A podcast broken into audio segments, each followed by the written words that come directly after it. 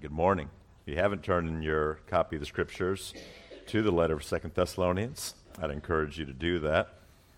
As we begin, let's take a dangerous journey into the mind of Pastor Trey Ochin.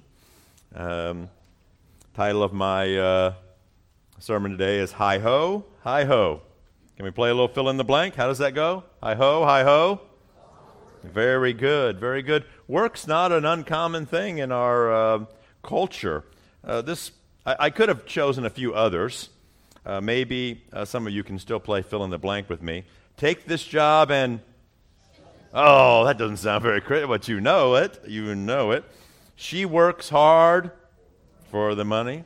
My wife would have liked it if I did it. I think it's Dolly Parton. Working nine. Oh, see, it's so easy. Greg goes to a lot of Pacer games over there. I don't want to work. I just want to bang on the drums all day. Um, so, so many things. This has been a change, this hi ho, hi ho from Snow White and the Seven Dwarfs. Perhaps you've seen the meme, I owe, I so off to work I go. Uh, kind of tweaked there a little bit. Well, this whole idea of work. I want to say at the outset, though, although our minds and those songs are going to fill in the blanks here a little bit for us and make this sermon feel about vocational career. I would be doing a disservice if I narrowed it just to that. Not everyone has an American job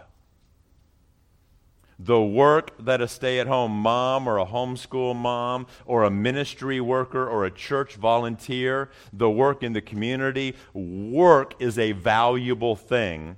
And I just want you to hear from me at the beginning that when I say work, I'm trying to think of all of those things. And you will not hear me talk too overtly about work as a job, as a vocation, the way America has uh, uh, relegated it today.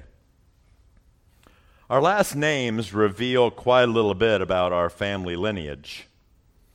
Labor Day, we have a national yearly holiday, a tribute to the contributions of American workers to strength of America, to the prosperity of America. But long before that, the importance of work was enshrined in some of our last names. The pattern of naming in the English language began with single names because when people lived together in small communities, the supply of names was large enough so that no name had to be repeated. Most first names are very old. Girls have been named Mary, and boys John, you know, for many, many centuries. But as social groups grew, single names began popping up more often, and a system of distinguishing among people with the same first names had to be invented. Villagers began to add a bit of descriptive information to the given names, and that's how we got our last names, or what are called surnames. The word sir in the Latin means to go above and beyond, so a second name. Some of these surnames began as describing how a person's clothing. They, we didn't have the same kinds of wardrobes then that we do now, so perhaps uh, black or brown or white or red. Or maybe size small, little, long fellow. How about geography? Churchill, Rivers, York. How do you think our street got its name? German Church Road. You know, there is a German church, or Post Road took you to the army post. Uh, this is not uncommon. One who refused to consume alcohol might have picked up the name Drinkwater.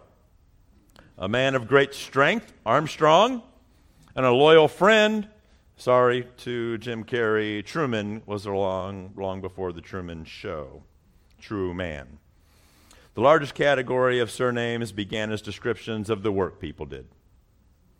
In telephone directories today, if they still existed, I suppose they're now digital.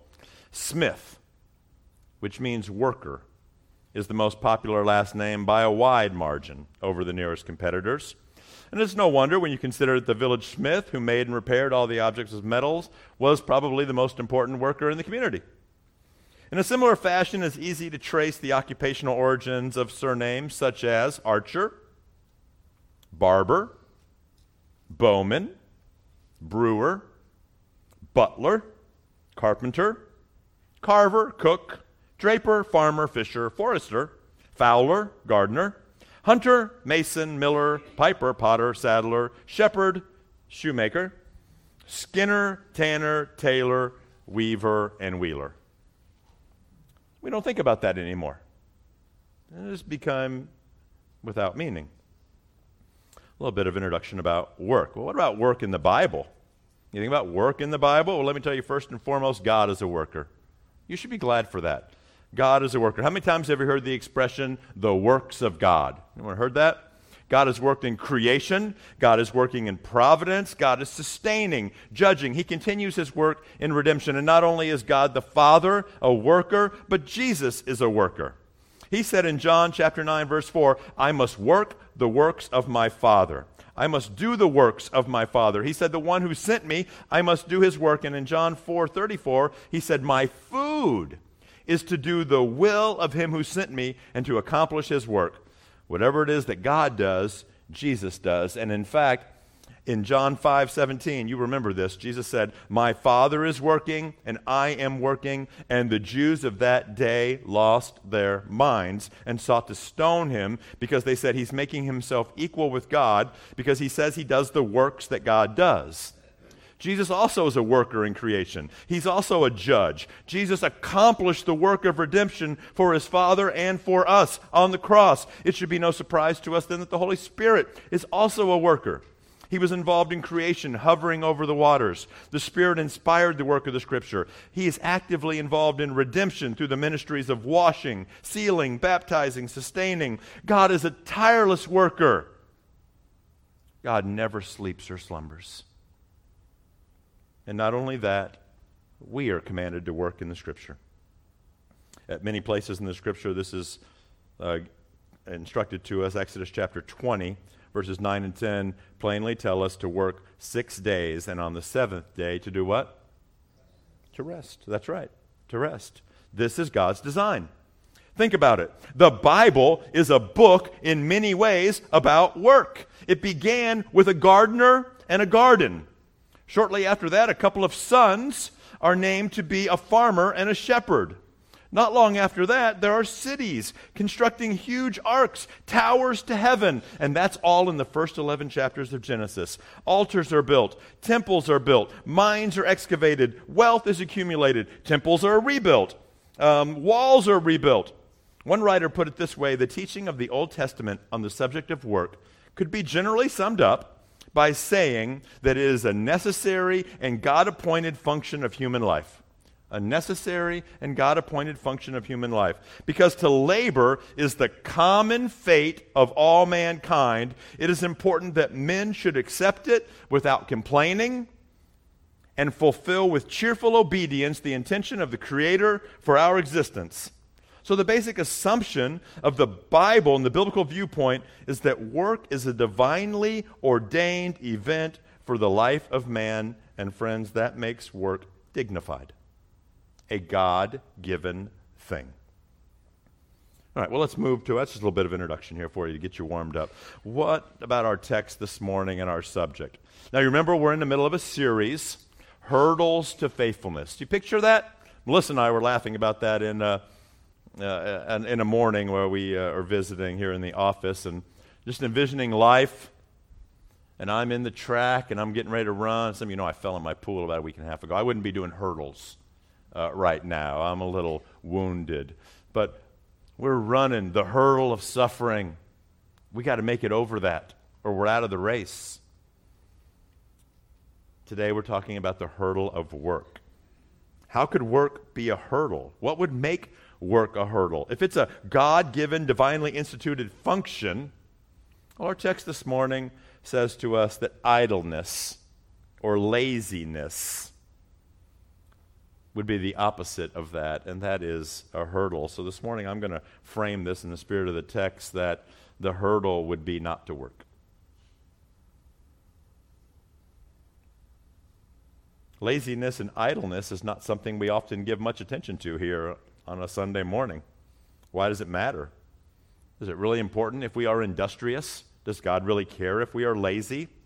Here, Paul discusses the importance of not being lazy, not being idle, not being, uh, not, not taking your toys and going home, as it were. And why is it so important that Christians, that believers, are people who live on purpose, industriously, for the glory of God? Now, I was tempted to make this more of a topical sermon. And the more I thought about it, the more convinced I became that in America, that our biggest hurdle as it relates to work and the God given command to work is that many people don't work or they are lazy. And that's what this sermon will be about. But I would like to say there are a few outtakes, bloopers, deleted scenes that did run through my mind a lot, and I think they're just worth mentioning before we begin in the text. Here are a few other warnings that hit the cutting room floor but are very, very important. Number one, when work becomes an end in itself, it becomes idolatry. That is a big deal. We spent a lot of time on that just in the book of Ecclesiastes. When you reduce your life to who you are, when, when you buy into the fact that if your name is baker, that the reason you have value and meaning in life is because you bake, that your identity is tied up solely and primarily in your work, that's idolatry. You've lost meaning when work becomes the primary purpose in life, when it becomes an end in itself, and, and especially in America where we don't barter, they've, the government has produced these pretty green pieces of paper that we all pretend has value, and we trade them with one another because you don't need my work literally and I don't need your work literally, but we have a means of exchange, right?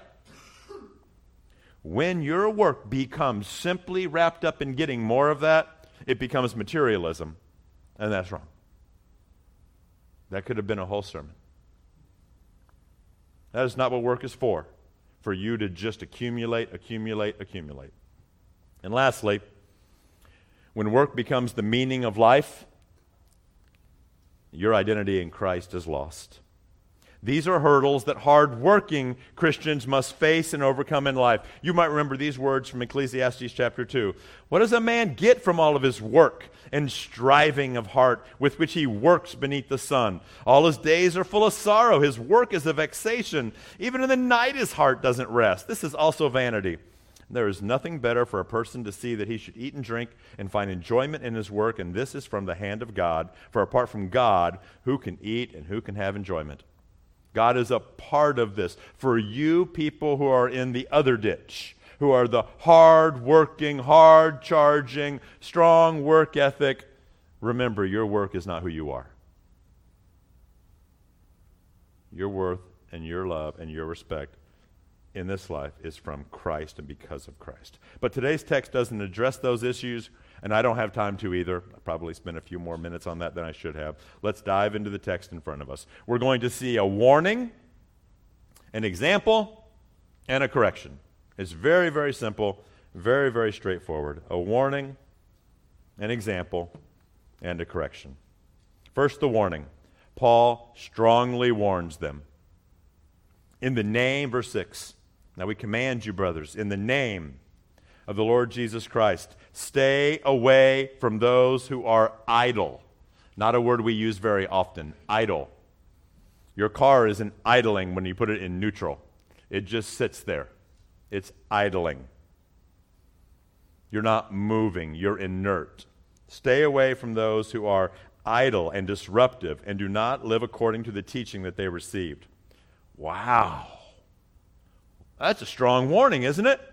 he, he commands them in the name of the Lord Jesus. Why such a strong warning? Why such a command?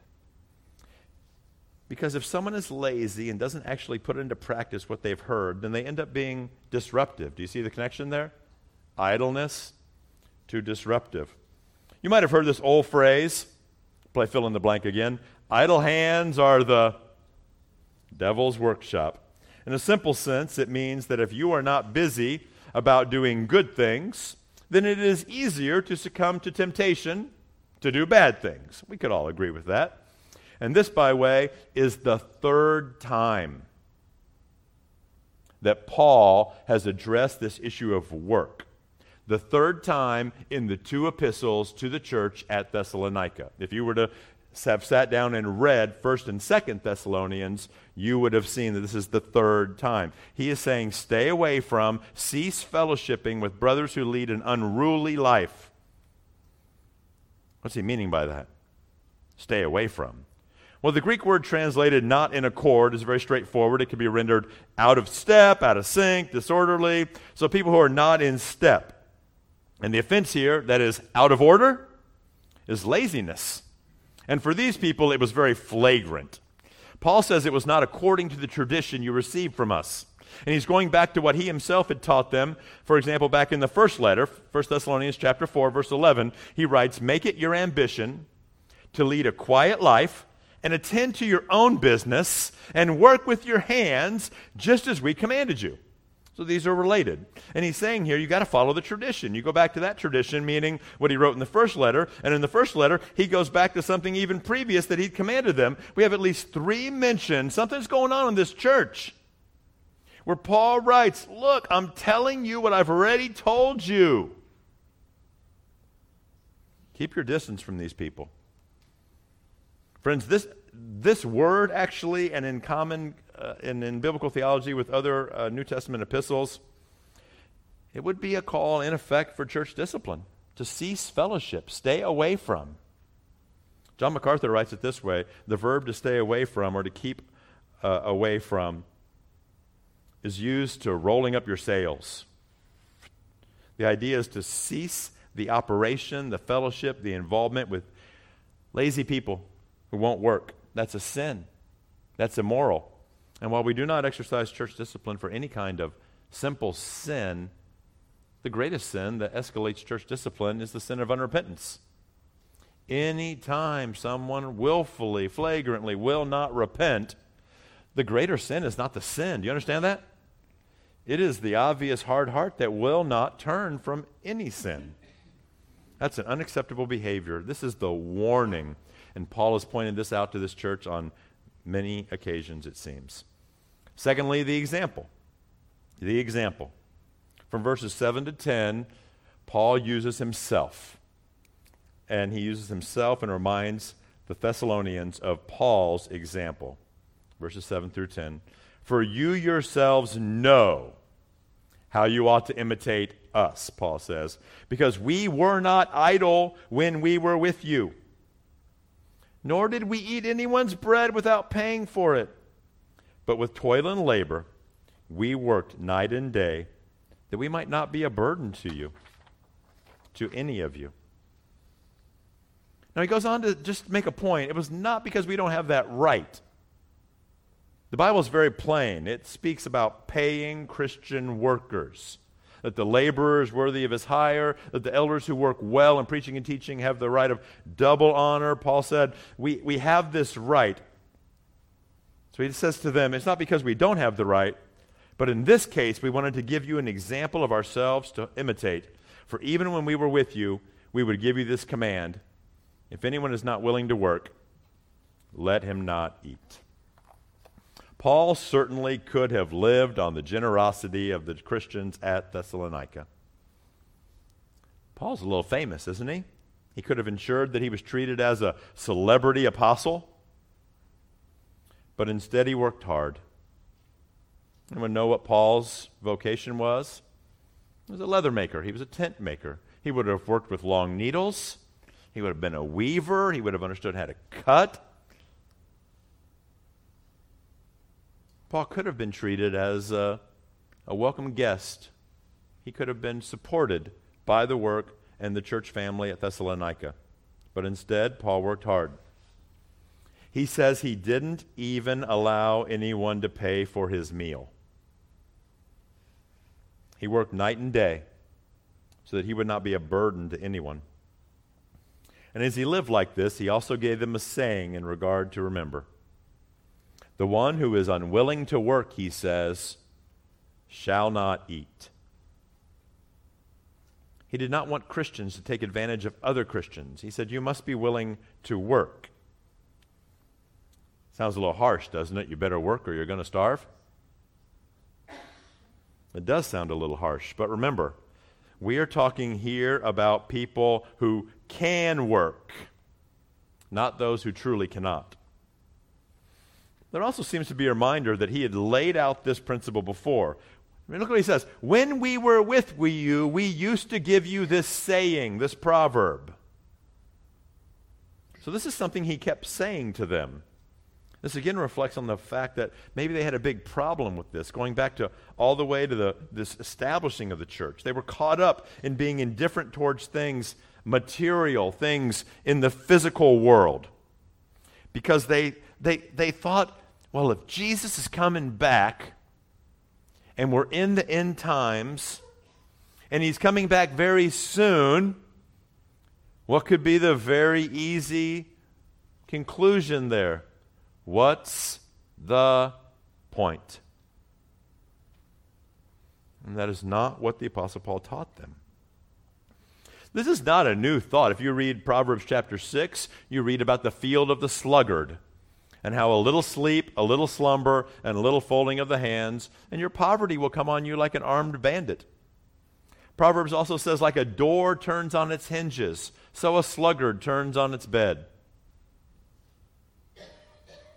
Just these, this, these are not unthinkable thoughts. Paul at this point says, How many times do I have to tell you what I've been telling you, what I'm constantly telling you? If anyone's not willing to work, he shouldn't eat either. Paul summarized this way of thinking when he wrote the, to the Colossians Whatever you do, work hard. As for the Lord, and not for men knowing that from the Lord you will receive the inheritance as your reward. You are serving the Lord Christ. Paul's example is commendable. It is a great example for us. And I love what he wrote to the Colossians, and it is implied here. I can't tell you how many times I'm involved in supervising work. How about you?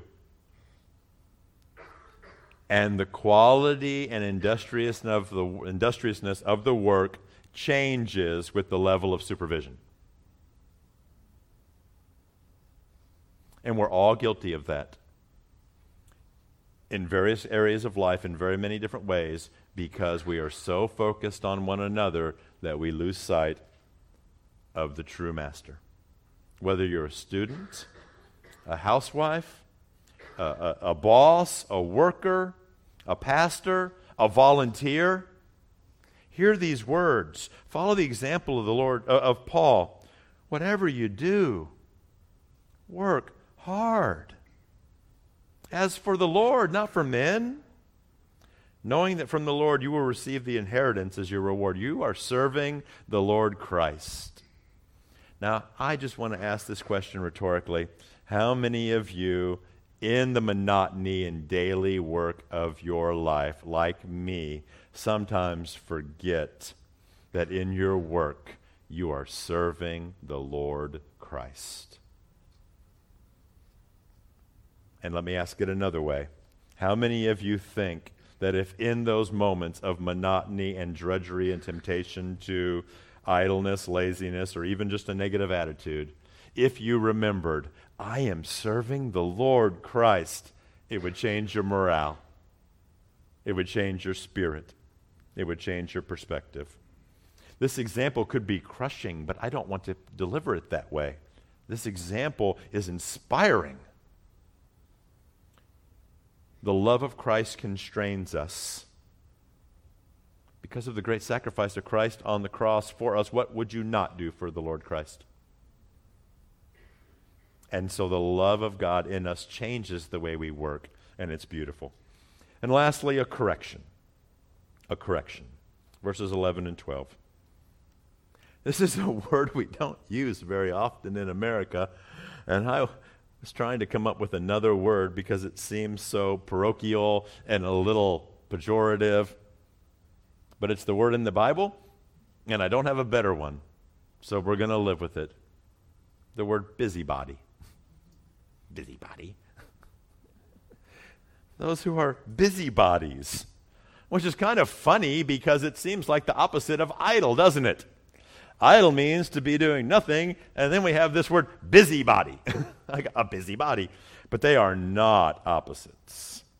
The busybody is the result of the idleness, not busy with work, but busy messing with other people's business. I'm sitting here, I'm getting myself in trouble here, but now I just thought of the common um, uh, American meme for that, and that's Karen. Oh, okay, bad. All right, Stay on your manuscript. It, it, it fell flat.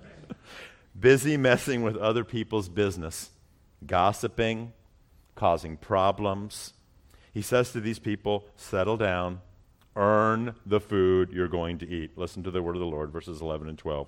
For we hear that some among you walk in idleness, not busy at work, busy bodies. Now, such person we command and encourage in the Lord Jesus Christ to do their work quietly and to earn their own living. Someone who has too much time on their hands should probably work. Find a job, earn a living. We had a conversation last night with teenagers about screen time. And in America, just how much discretionary recreation time we have. Some of us would do well to look at those phones and ask ourselves, just what are we doing? And Paul says, all of us, brothers and sisters, we are not to tire of doing what is good. Unity is a fragile thing. Unity is a fragile thing. It must be defended. And there are busybodies who have nothing better to do than just wander around and stir up trouble. People who don't have anything to do for themselves wind up sticking their faces into things that other people are trying to do, meddling. And Paul says this is unacceptable. It's the destruction of harmony, it's the destruction of fellowship, it's the destruction of unity. It's irritating. It gets in there, it produces hurts. Such persons we command and exhort in the Lord Jesus Christ to work in quiet fashion and eat their own bread. You need a job to keep you out of other people's businesses. You need something to keep you out of other people's lives. You need something to keep you busy so that people can get a break.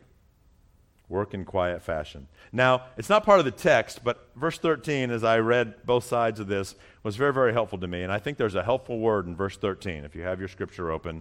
And it says, As for you, brothers, don't grow weary in doing good. That's another instruction for you hard workers. If you are a hard worker, that's an instruction for you. The implication is obvious it's very easy for hard workers to get sick and tired of the lazy. Hard workers are in danger of coming to a place in their lives where they become indifferent towards people who have real needs. I think that's why he says that. Don't grow weary in doing good. There are always going to be people who would work if they could, but they can't. They legitimately don't have the opportunity, they legitimately don't have the ability. There are always going to be people in need. There are going to be widows, orphans, sick. So do not grow weary in having to take care of the lazy ones to the point that you lose your compassion for those who really need help. Don't grow weary in doing good. Always be eager to do what is good, what is honorable. Don't give up on the folks who need you. And that's not easy either. It's not easy either. I invite the praise team back to the platform. We have our final thoughts here. I'm fundamentally stunned as I turn to page seven in my notes, which is usually one page too many, and I see 11 and a half minutes on the clock there. This has never happened to me before in my life. but I do have just a few, final thoughts here. I want to make uh, a little bit of a gospel connection to the message this morning, a couple of applications, and a conclusion. So, what? How does all of this tie to our lives other than some of the obvious instructions? Well, the gospel has, in this case, a surprising companion work. Justification by faith alone, the gospel of grace and mercy, leads to work. And this is a serious and necessary combination that someone who is lazy must be warned about. Work. I just think about the scripture, friends. When you work, you expect to be paid a, a wage, a salary, a compensation. The compensation of sin is death. And in our own lives, we sit under the curse of sin, and what we earn for ourselves is separation from God. And if we try to work our way into fixing that, we only work for ourselves more death. The more we realize what Christ has done for us, the more we will want to do whatever He asks of us. Whoever you are,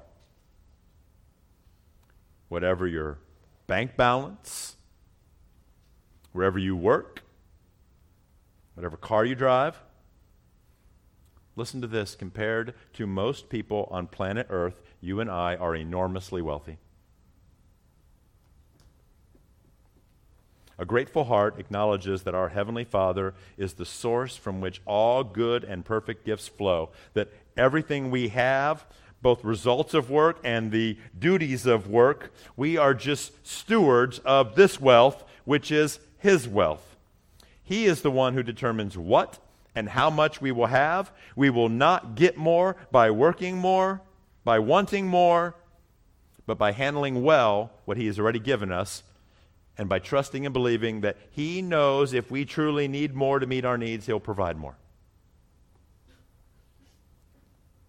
Final thoughts. Work is a part of God's big picture. Our work today matters to God, both now and eternally. We all have unique skills, gifts, and talents. We are all called to unique roles. Our work does not create our identity in Christ. The same way we are Christians before we are Americans, but our work is connected to Christ's work in this world. And it should be centered on loving God above all else and using our work to serve others. The two greatest commandments. Work is a gift from God that brings a rhythm between work and rest that's essential to life. Our need for rest and to cease from our work occasionally reminds us that we are not God and we must be humble before Him. Remember what I said earlier about Jesus in John chapter 4, verse 34? He said, My food is to do the will of him who sent me and to accomplish his work. And he did that work. And that work took him to a betrayal, to a trial, to the cross. And on the cross, before he died, he said a word, it is finished. You ever finished a job? I mean, really, you ever finished a job, feel good about it? Yes. That feeling, whatever feeling you're feeling right now, pales and is absolutely incomparable to the statement of Jesus I did the work. I did it a triumphant victory, yes, on the cross on our behalf, that then was validated by a death, a burial, a resurrection, and this work of God continues in redemption. And Paul wrote, and this continues I am sure of this. We focus so much on our work, that he who began a good work in you will keep on performing it until the day he returns. It's beautiful this whole idea of work. But this work of Christ on our behalf is the thing that delineates and separates and empowers and emboldens and motivates and brings meaning to our work, not our own efforts. We work in Christ. I'm crucified with Christ. Nevertheless, I live. Yet not I, it's Christ who lives in me. In the life I live, I live by the power of the Son of God who loved me and gave himself for me. Father, help these words to go deep in our hearts and grow. In Jesus' name, amen.